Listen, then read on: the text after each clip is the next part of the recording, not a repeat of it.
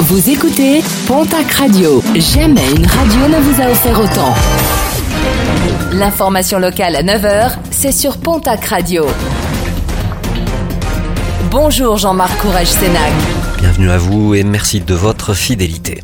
Un cambriolage plutôt rocambolesque mardi soir au collège Paul-Éluard de Tarbes. Un ancien élève de l'établissement a été interpellé peu de temps après le déclenchement de l'alarme du collège.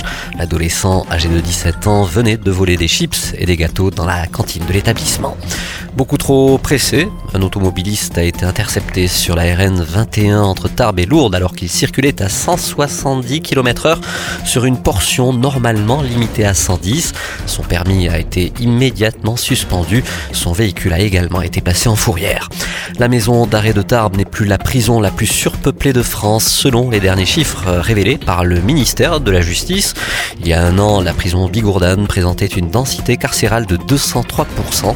Légère amélioration, mais pas de quoi ravir les syndicats de surveillants puisque ce mois-ci, plus de 120 détenus sont comptabilisés pour 68 places.